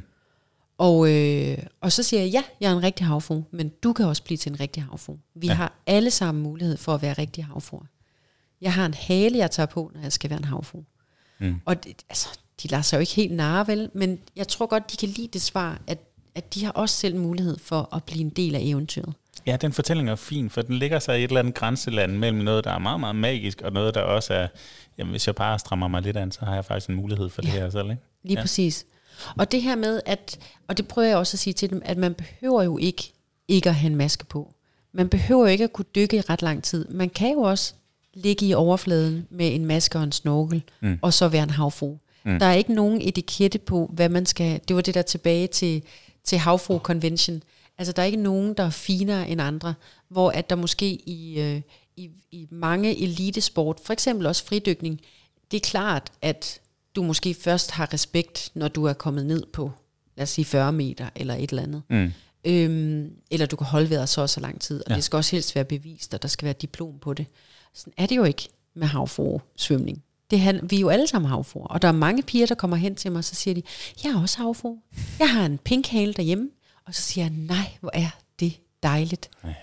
Du må komme og svømme med mig en dag, siger jeg så. Går du er også havfru et eller andet sted? Ja, Jeg tror, der er lidt havfrue i os alle. Men, men Ja, jeg tæ- tænker, du har, havfru. også givet, du har givet den her havfru nogle, et værdisæt. Det kan man jo høre. Ja. Øh, og jeg tænker, det er lidt, jeg har været spejder i mange år, og når jeg tog den her uniform på, jamen så fulgte der nogle værdier med. Ja. Og det tænker jeg også, der er lidt, når du tager din, øh, din havfru finde hale på, Ja. så, så er der også et værdisæt, og det er det, du også giver videre til børnene, når du snakker med dem. Ja. Det, er jo, det er jo et stort ansvar at sige, havfruer, de er sådan her. De passer på havet på den her måde. Og, altså, Ja. øh, hvor kommer det fra? Er det bare noget, der sådan... Jamen, jeg tror, at øh, jeg tror bare, det er almindeligt engagement. Ja. Altså, jeg tror, jeg har det sådan, måske også hjemmefra, at vi alle sammen skal løfte, og alle sammen være, være med. Og hvis vi alle sammen tog bare et stykke skrald fra gaden hver dag, så ville der jo være mindre, der fløj ud i havet. Mm. Og, vi, og vi tror særligt herinde i København, at der kommer jo nogen og samler det op. Mm. Men altså, i 80% af tilfældene, så er det noget vind, der blæser det ud til Nordhavn, og så ligger det derude. Og jeg vil være en dårlig havfru, hvis jeg øh, lavede et vildt smukt show ude på Nordhavn, hvor der stod en masse børn, og så svømmede jeg forbi den store røde pose, der lå derude. Altså, selvfølgelig tager jeg posen med op. Det er sjovt, fordi, fordi sådan er havfruer ikke. Men hvem siger det? Altså, jeg, jeg synes, det er ret sjovt, at man har lagt nogle, øh, et, et, et regelsæt, et værdisæt ned over noget, som jo i virkeligheden er en myte. Ja, men altså, hvem ved, måske er havfruerne også bare mega ligeglade med os mennesker, Ja. og sidder derude øh, nede på 11 km dybde i Marianergraven, og griner af alt det, vi finder på. Øh, hvis de skulle findes, så ser de helt sikkert ikke ud, ligesom vi har forestillet os, at de gør. Det Øhm, rigtigt. men jeg tror, at det er det, at havfruen ser sådan ud, der gør, at vi kan relatere til det, og at vi bliver følelsesmæssigt berørt af hende. Mm. Og hvis hun så vildt mærkelig ud, altså nu er jeg jo en del af havfru-verdenen, mm. og på verdensplan bliver det en større og større ting, og det her med at klæde sig ud som havfru og være havfru er kæmpestort. Og der er der jo også nogen, der har fundet ud af nogle helt andre dragter, og som giver sig selv gælder, og øh, altså de ser farlige ud, nogle mm. af dem, og meget fascinerende og fantastiske. Men jeg er bare helt sikker på, at hvis jeg brugte sådan en i et show, så ville det, så ville det være mere fascinerende, end det ville være ja, følelsesmæssigt muligt at, øh, at forstå. Altså det vil, det vil ikke være særlig sammenhængsagtigt. Her der føler du jo, at du kan tale med havfruen. Mm. Du kan få en snak med hende. Du kan spørge hende, hvordan det er derude. Ja. Og du kan også få lyst til selv at blive en del af det. Ja. Og, øh, og der tror jeg, jo mere fremmedartet havfru-figuren ser ud, Ja. jo, øh, jo mere mystisk og spændende, ja ja, men det bliver også lidt farligt. Ja. Og det er jo det, jeg rigtig gerne vil væk fra. Mm. Jeg vil jo rigtig gerne have, at havet ikke skal være farligt. Selvfølgelig skal vi have respekt for det og passe på det, og vi skal ikke øh, lege på dybere vand, end vi kan klare.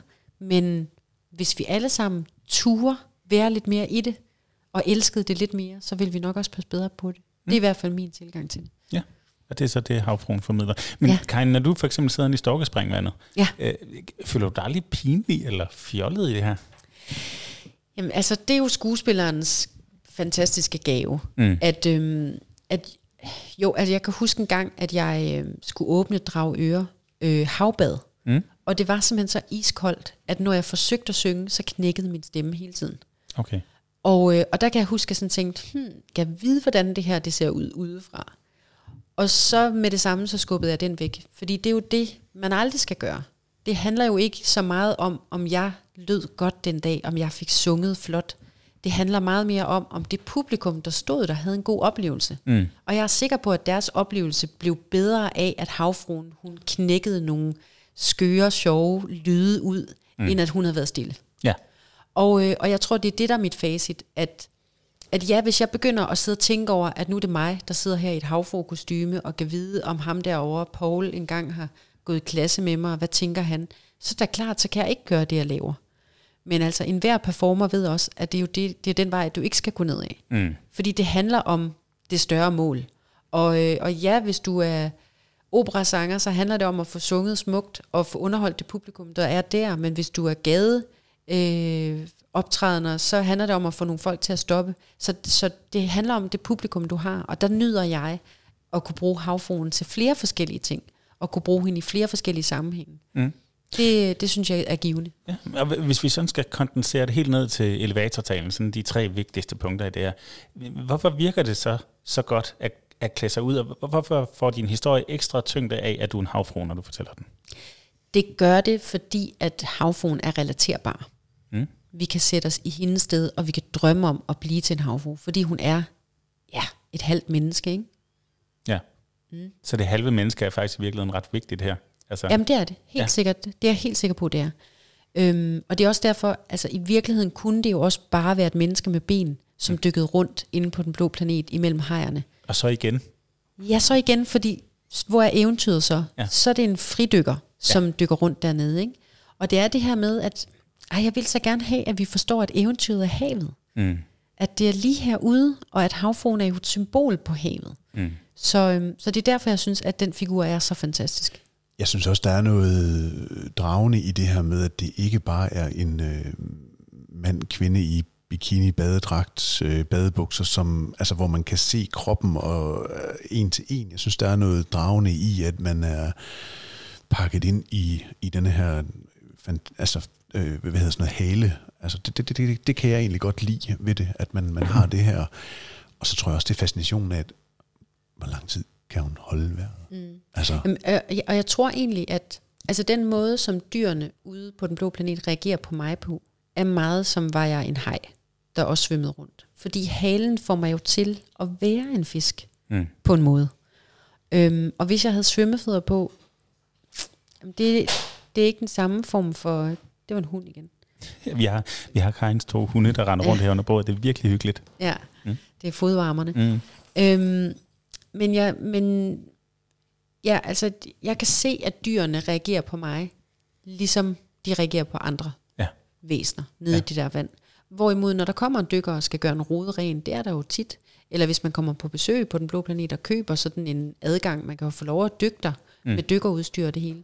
Øhm, så vil man også opleve, at så, øh, så er hejerne anderledes, og de svømmer lidt hurtigere, og de svømmer rundt. Og det er jo fordi, så er man på besøg i deres verden. Mm. Og der føler jeg faktisk, at jeg ikke er på besøg. Jeg føler, at det er en del af min verden. Og jeg tror, at de ser på mig, som om at jeg er en del af deres.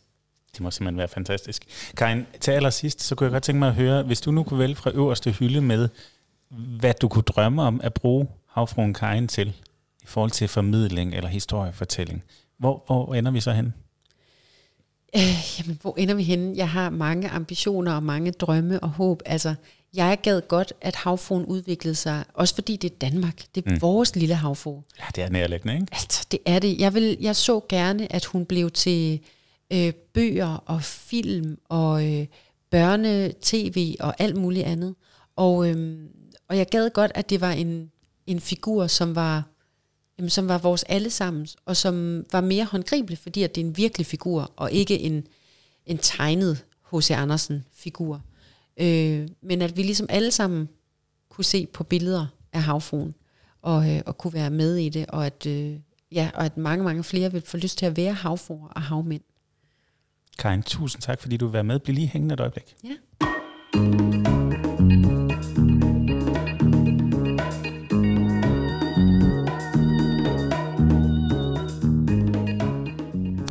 Ja, fordi vi plejer altid lige at slutte af med at spørge vores gæster, hvordan har det egentlig været at være med i sådan en omgang bløde værdier her? Og, og faktisk plejer vi også at spørge dem om, hvad, hvad er din yndlingsbløde værdi, sådan, når du snakker historiefortælling? Min yndlingsbløde værdi. Øh, hvad er bløde værdier? hvad betyder bløde værdier for dig?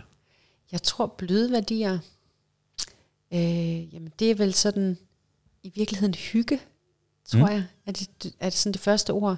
Altså noget med, at man sådan moderlige, kærlige øh, værdier, øh, og bløde værdier, nu sidder I her to mænd, så er det jo den klassiske danske bløde mand, som ikke er, nå nej, men altså, som, som ikke er, er sådan en øh, kæft, trit og retning, nu skal I sidde stille børn, men som har de her mere bløde værdier, hvor vi, vi sidder og snakker sammen ved bordet og hygger os.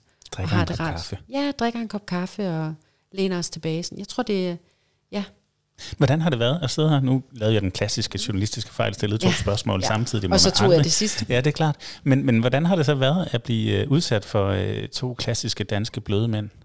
Og, Jamen- og de her spørgsmål, der har udfrittet dig. Jamen, jeg, jeg synes, det har været meget, meget hyggeligt. Ja. Og jeg følte mig jo meget beæret over, at I sådan vil have mig med i jeres øh, fine podcast her. Fordi at, øh, altså, der er jo ikke nogen film med mig, Havfruen Karin. Jeg, op, Endnu. jeg huserer ude på den blå planet og lidt omkring her i København, men jeg har jo ikke været så mange steder endnu, så jeg, jeg føler mig meget beæret over, at de sådan vil have mig med. Tror du, du kommer til at tænke mere over storytelling? Altså, Øh, jamen, det gør jeg jo allerede. ja. Og rigtig meget også i forhold til mit, øh, mit, mit børneteater ude på Den Blå Planet. Det handler jo rigtig meget om, hvordan kan man lave underholdende børneteater, sådan at vi faktisk også formidler noget, Mm. og får øh, børnene til at lære noget imens. Ikke? Og det er jo også belægget for, for havfruen. Det, det kan jeg rigtig, rigtig godt lide. Jeg kan godt lide, at det ikke bare er underholdning for underholdningens skyld, men at man også går derfra og har lært noget, eller får lyst til at lære noget. Mm. Det synes jeg er rigtig, rigtig dejligt. Så, øh, men fedt, at I sætter det på spidsen, og at I øh, har en hel podcast om det. Det er da fantastisk, så det skal I bare blive ved med. Fedt. Tusind tak. Altså, jeg, jeg er fan. Er der andre fans? Kan man være fan? Hvor følger man derhen? Hvor ser man derhen ud over den blå planet? Jamen altså, jeg har en Facebook, som jeg er lidt dårlig til at opdatere, men det kan være, at jeg skal være bedre nu, øh, som hedder Havfruen Karin. Og så har jeg en Instagram, hvor der sker en masse hele tiden, og det er også Havfruen Karin. Mm. Og øhm, så øh, har jeg jo også en hjemmeside, øh, hvor man også kan følge med i shows og hvad der sker, og sådan større ting. Og der er nogle Så- ret fine film også, hvor du sidder inde i den blå planet og for, fortæller om, altså, hvordan man bliver havfru og så videre, ja. Hvad dit arbejde består af. Er der, er der shows med dig uden for øh, Københavnerområdet, eller er det simpelthen her, man skal tage til for at øh, opleve havfruen? Altså pt. er det her, men man kan sagtens hyre mig jo. Nå, Så hvis man har en svømmehal, eller en pool, eller bare et hav, så kommer jeg gerne. Bare et Øh, hav. Ja, bare et hav. Jeg Så så jeg hele har- vejen rundt om Danmark, så det er jo heldigt. genialt. Ja, om jeg har lavet lidt af hvert. Altså både åbninger af havnebade og havnefester og fødselsdage og alt muligt andet. Så øh, I skal bare ringe. Den er her Jeg synes, det er meget sjovt. Karin, det har været en absolut fornøjelse at, at tale havfru med dig. Tak. Ja, tak fordi I måtte. Ja, tusind tak, fordi jeg måtte komme.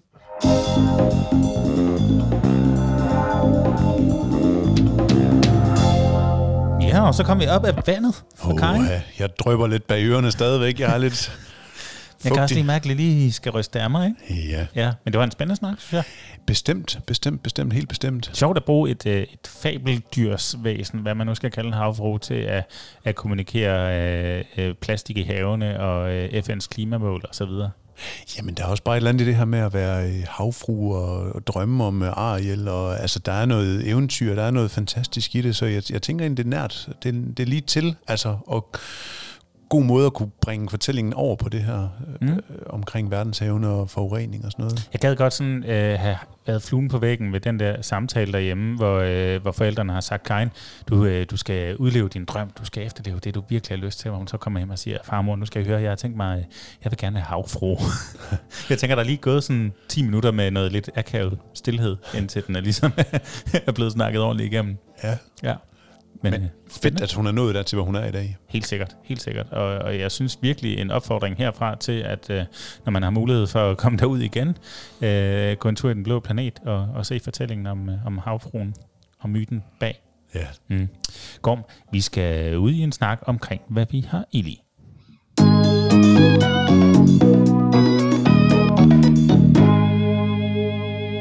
Vil du ikke lægge for land? Jo, det vil jeg meget gerne. Og øh, det vi har ild i nu er øh, midt i en coronatid, hvor at øh, parkeringspladserne ligger yde hen. Der er jeg blevet kontaktet af vores legekammerat Aarhus Teater, som har øh, her til efteråret eller senere på året skal lave nogle forestillinger ude i IKEA, øh, som kommer til at hedde, være sådan noget efter lukketid. Og der er jeg blevet spurgt, om jeg ikke ville øh, tage ud og prøve at se, om jeg kunne lave et øh, billede af IKEA efter lukketid, øh, fordi at der nu er stor mulighed for at finde øh, en fuldstændig tom parkeringsplads, øh, og på den måde nemmere at kunne øh, illustrere IKEA. Og øh, det, øh, jeg tog kameraet under armen og tænkte sådan, ved du hvad, det er fint. Jeg prøver faktisk lige om morgenen, fordi at i forhold til facade og øst og vest og solen, der står op og går ned, jamen så øh, den der himmel, der er så smuk mod øst, og et logo, der er placeret på et hjørne, og hvordan pokker skulle jeg lige øh, komme rundt om det. Så en lørdag morgen øh, klokken, klokken meget tidligt, der stod jeg ude foran, og der var toget. Der var bare toget over det hele, og jeg tænkte sådan, for pokker gorm. Og jeg ventede, og jeg ventede og ventede, og solen kom højere og højere op over horisonten, og jeg kunne se ud over Lisbjerg, at og solen den faktisk brød igennem også, og jeg tænkte sådan, at det kan være den der at det lige driver hen, og det lige brænder togen af, og så kan det være, der kommer sådan en super flot lys og nogle lange skygger imod mig, og, og jeg havde placeret mig, og jeg tænkte, så for pokker man, og den kom bare aldrig rigtigt, og jeg arbejdede lidt med at prøve at sætte nogle, øh, nogle, nogle billeder sammen, og stitche det sammen, fordi at, at, at øh, med, det, med det objektiv, jeg har, jamen, så kunne jeg sådan lige få hjørne til hjørne af den her kæmpe bygning på den parkeringsplads, i den afstand, jeg var. Så jeg har egentlig prøvet at lave nogle billeder, som er tom parkeringsplads, og øh, sat sammen af mange flere, og så øh, lys og facade, så man kunne se, hvor vi var henne. Men øh, måtte jo så i om aftenen igen tage ud og øh, prøve at se, om jeg kunne øh, lave billedet efter lukketid, i stedet for før åbningstid. Men Ja, så jeg stod derude igen om aftenen og øh, havde den smukkeste, fantastiske solnedgang, uden desværre alt for mange skyer på himlen, men et dejligt mørkt billede og en øh, himmel, der spejlede sig i øh, facaden på IKEA og øh, en fuldstændig tom parkeringsplads. Øh, og flere billeder, der er sat sammen, har jeg så fået lavet og afleveret til øh, Aarhus Teater. Så jeg er spændt på at se, hvordan at de øh, kan inspirere dem til, når de skal lave det endelige øh, og færdige øh, udtryk på det. Øh, så det var lige så meget en inspiration til dem, og øh, i samme ombæring skulle jeg også prøve at lave et nyt øh, billede af Aarhus Teater. Så jeg tog øh, samme morgen faktisk ned på, øh, på torvet nede foran øh, teateret, og ventede på, at solen den stod op, og lige ramte den der, hedder det en gorgol, øh, den der, der sidder op. En gargoyle. Lige præcis. Ja. Som sidder deroppe på toppen med, mm. med vinger, og, og, og gerne prøve at have solen til at komme ned og kaste sådan et lys ned over teateret, og få til at bryde lige der på tagryggen, og skabe et billede, som øh, var lidt drømmende, og som havde nogle flere følelser i øh, respekt til denne her øh, gamle bygning med, med alle dens fine finurligheder. Og det er jo et, et billede, der gerne skulle være sådan lidt tidsløst, så jeg har måttet sidde og fjerne alle de her aktuelle øh, plakater og skrifter og skilte, der ligesom er på væggen, for at prøve at, at, at komme til et udtryk, som er drømmende, men også tidløst. Wow. Det, jeg, kan, jeg kan se billederne for mig, mens du forklarer dem. Det, er, det er ret fedt. Det er jeg glad for. Og aldrig har et menneske været så meget i IKEA, uden at være i IKEA. det er perfekt.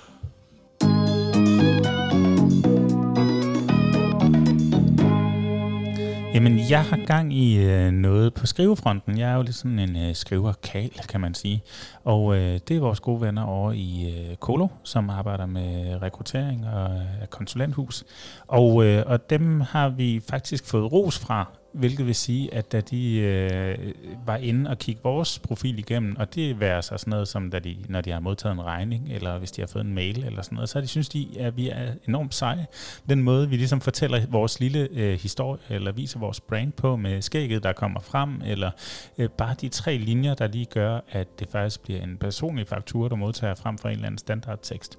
Så øh, i like that, I want one of those, var, var ja, lidt en udmelding ja, derfra. Ja, ja.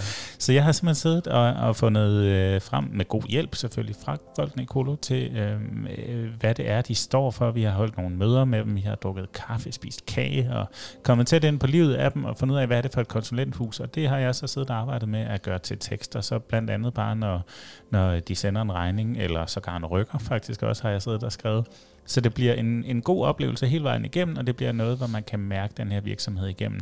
Og, øh, og det skal så stille og roligt begynde at gennemsyre hele deres, øh, deres storytelling, som det i virkeligheden er omkring Kolo. Øhm, og det øh, er de rigtig glad for indtil videre, så jeg arbejder stødt videre. Blandt andet så sidder jeg med nogle tekster, hvor de, hvor de gerne vil have nogle øh, nye folk ind i konsulenthuset, og det er jo så også et spørgsmål om at få skrevet nogle tekster, der serverer det på den allerbedste måde, der forklarer både ærligt, men også selvfølgelig spændende og interessant og dejligt, hvad det er for et sted, de sidder med. Så det er meget det, jeg sidder og laver lige nu. Fedt.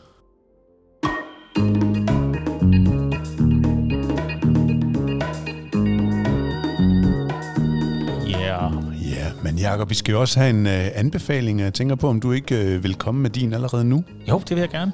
Nu skal du høre. Øh, jeg, øh, i, de, i de her coronatider, jeg har sagt, corona er en del i den her podcast. Det er, sådan, det er vores virkelighed.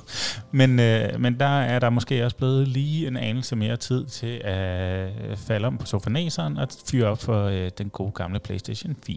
Så øh, det er jeg jo råd i. Og øh, udover at spille de spil, jeg plejer at spille, så øh, har jeg også noget, der sådan hedder PS Plus øh, abonnement, som gør, at man øh, faktisk får stillet nogle spil gratis til rådighed en gang imellem. Det, eller gratis. Du betaler for et abonnement, og så får du nogle spil smidt nakken. Og den anden dag, da jeg fyrede op for at hente et spil ned til min knægt, så, øh, så var der gratis spil til voksne, som hedder Shadow of the Colossus. if the leads to is 我所诉，一直我有能。 Og det er egentlig et gammelt spil. Det er fra 0506, der kom det frem for første gang, men det er så blevet øh, remaket i en øh, high definition version. Det er et japansk spil, og øh, lavet af dem, der hedder Blueprint Games og Japan Studios. og, og egentlig et, jeg aldrig havde hørt om før, selvom det åbenbart er en moderne klassiker og, og højt besunget og brugt. Det har fået øh, 9 ud af 10 på øh, det, der hedder GameSpot, som er sådan noget, hvor nørderne går ind og, og giver karakter. Og blandt andet så har det scoret høj karakter på, øh, på det visuelle, på den måde, man kæmper i det, og så på den hest, man rider på. Den har åbenbart, jeg ved ikke, om det er noget med mig med spil med heste, men, men den hest, man rider på, øh, er ekstremt godt lavet. Så det spil skulle jeg selvfølgelig have. Nu var det også gratis. Og, øh, og selvom klokken allerede var mange, så skulle jeg jo lige prøve at se, hvad det var. Spillet går i al sin enkelhed ud på, at du er en japansk øh, prinseagtig type, der hedder Wanda. Øh, din hjertenskær, hun er, hun er krasset af. Og øh, det er du selvfølgelig ikke tilfreds med, så du øh, rejser simpelthen på din hest øh, til øh, det forbudte land med hende her kvinde, lægger hende på et alter og, og beder til de forbudte guder, om du kan få hende tilbage til livet. Det kan man jo selvfølgelig ikke med mindre man slår alle kolosserne ihjel. Og kolosserne, det er så nogle øh, øh, kæmper, som repræsenterer forskellige ting, og de har alle sammen forskellige svage punkter. Og det er markeret simpelthen med, at der på de her kolosser er nogle, øh, nogle steder på kroppene, som er, øh, er, er, er der, hvor du skal ramme og de lyser sig op, og, og nogle gange så sidder det her punkt måske op i nakken på kolossen, og, og vi taler altså øh, femetagers bygning, koloss, så, så spillet som er lavet til, at du skal finde ud af, hvordan du så får kolossen i knæ, for eksempel hopper op på benet, kravler i, tager fat i den her øh, bløde hud og i pelsen, og hager dig op og, og sørger for at, at stille dig på et skulderblad, når den lige ryster sig øh, hver andet minut, øh, så du ikke falder ned igen, og så kravler videre om i nakken og så videre, og til sidst der når du frem og kan så stikke dit svær ned i det svage punkt af flere omgange, hvor den sorte magi så kommer ud, og, øhm, og nogle gange så lykkes der så at lægge den her koloss ned, andre gange så viser det sig, at den her koloss, den har flere svage punkter. og så må du ned i skrevet, eller om øh, på knæhasen, eller et eller andet, for du finder ud af, hvordan du skal komme i mål med det. Øhm, jeg skulle egentlig bare have været seng den aften, men jeg tog lige tre kolosser, og klokken blev to om natten, før jeg kom i seng. Så jeg er totalt hugt, og jeg vil bare lige give anbefalingen videre. Jeg ved ikke, om man stadig som øh, PS Plus medlem kan hente spillet gratis, men ellers så er Shadow of the Colossus et, øh, et både meget visuelt smukt spil, og hele tonen i det er, er sådan dejlig poetisk og japansk. Øh, og så, øh, så det er et fedt gameplay, synes jeg. Så øh, det er sgu anbefalingen herfra.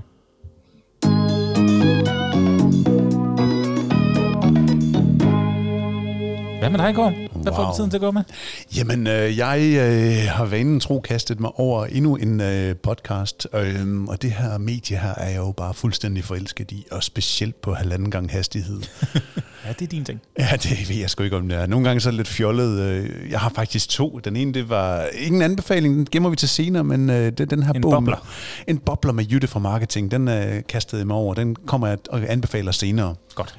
Men øh, nu her, så har jeg kastet mig over en øh, podcast som øh, Stephanie Fisker. Hun er fodboldkone, og øh, til Kasper Fisker, så vidt jeg husker, øh, men har simpelthen kastet sig ud i at lave en række, en serie podcast. Hun er oppe på 42 afsnit, hvor at hun simpelthen dykker ned i, hvordan det er at være gift samlever med en kendt. Velkommen tilbage til Anden til Venstre. Mit navn det er Stephanie Fisker.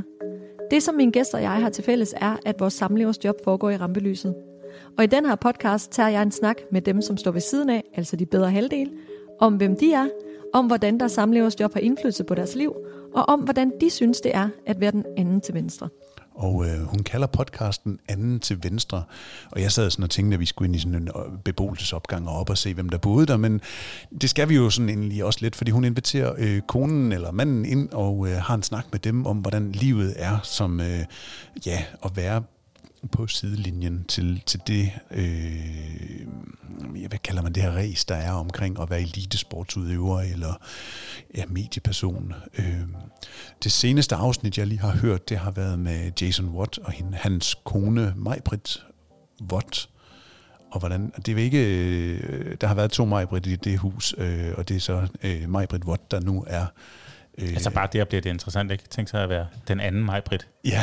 Der må være utrolig mange komplikationer forbundet med det, og folk, der øh, kommer til at sige ting, de bagefter fortryder og sådan noget. Lige præcis, ja. ja. Men, men jeg synes egentlig, at fordi mange gange, når vi ser det her, så er det jo et meget ensidigt billede fra sladderbladene, og hvordan man ligesom øh, øh, ser, hvordan de her kendte, de agerer. Og der synes jeg egentlig, det, det, det er et sjovt greb, at hun som en, der lever i at, at være fodboldkone til altså invitere andre ind og høre om deres udfordringer med det. Øh, det afsnit, jeg er gået i gang med, det er øh, og Niklas Landins kone, som så er i Tyskland sammen med Niklas Landin. Jeg kan simpelthen ikke lige huske, hvad hun hedder her i skrivende stund, og jeg beklager meget. Men, men, men det er spændende at høre, øh, hvordan at, at, at hun jo nærmest ikke ser ham syv måneder om året, fordi at han øh, er ude til så mange kampe, og ofte tager de afsted dagen før, og hvilke udfordringer det giver, og ja, jeg tænker, i sådan en podcast, øh, så der må være en rød tråd, der må være nogle ting, der går igen fra den ene til den anden. Er det, er det ikke meget den samme fortælling, man så får fra dem sammen? Bliver det ikke kedeligt? Eller? Jo, det gør det nok måske, øh, hvis man sådan virkelig øh, zoomer rigtig langt ud og kigger på det. Men jeg synes, at dem, øh, hun har inde, og den måde, hun øh, snakker med dem på, øh, de har altid en øh, personlig fortælling, som øh, gør det spændende. Hvordan at øh, Majbrit, hun øh, stod ved, ved siden af at, at, at Jason Watt øh, øh, efter hans utallige rygoperationer, og hvilke frustrationer det giver, og hvordan hun overfor veninden godt kan sige, hold kæft mand, hvor er det bare fucking hårdt, men ikke føler altid, hun lige kan sige det, når hun øh, er hjemme ved ham, fordi at, altså, man sidder jo i kørestol og Mm. er lam fra, øh, altså i benene, og, og Ja. den vej rundt. Og, og, og det er jo en ting, man ikke nødvendigvis selv lige reflekterer over det, når man ser et eller andet øh, billede eller tv-program, hvor han medvirker i. Så det, der er nogle ting, som jeg synes, at når, når der, der kommer det her personlige ansigt øh, eller stemme på det, så synes jeg egentlig, at det bliver interessant at høre, hvordan og hvilke udfordringer de, øh, de har som, som dem, der øh, både lever deres egen karriere, men også samtidig skal give så meget plads til øh, at, at træde ind i denne her øh, medievirkelighed. Mm, og det er også interessant storytelling-wise, at der er jo tale om en form for dobbeltportræt, ikke? Altså, det er portræt af interviewpersonen, men det er jo også i høj grad et indirekte portræt af en kendis, tænker jeg.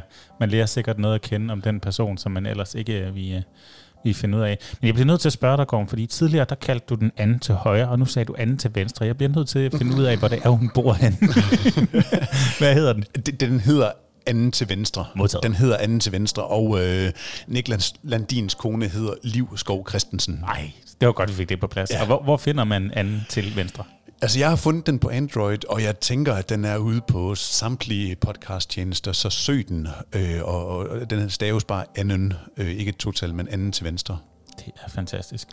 Jamen, øh, så er der, hvis du vil jeg sige øh, tak for denne gang. Ja, jeg synes, at det er vigtigt at nævne og slå slag for, at øh, i det næste afsnit, der skal vi øh, dykke under havet igen. Øh, og der skal vi ned og samle tang op og Ja, klippe vi, i vi tang. skal lige under overfladen her. Vi bliver ikke, under- ikke så dybt ned. Ja, det er rigtigt. Vi er på et paddleboard, men vi dykker lidt ned under overfladen og hiver øh, og høster øh, tang op. Øh, vi har fornøjelsen af Heine Max, som, Olesen. Øh, Olesen, som Ja. kommer i øh, gennem studiet og øh, fortæller lidt om hele hans tangchips eventyr.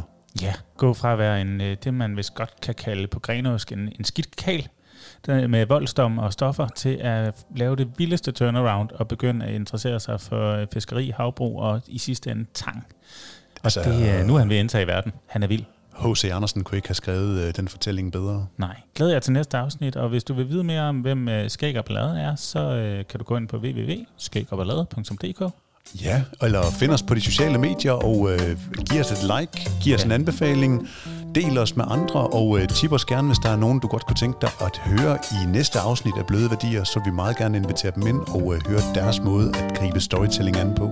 Helt sikkert. Tak fordi du lytter med. Vi øh, tales ved. Det gør vi, og kæmpe skud ud til manden, der har lavet musikken her. Henrik Palker Møller. Ja tak. Hej.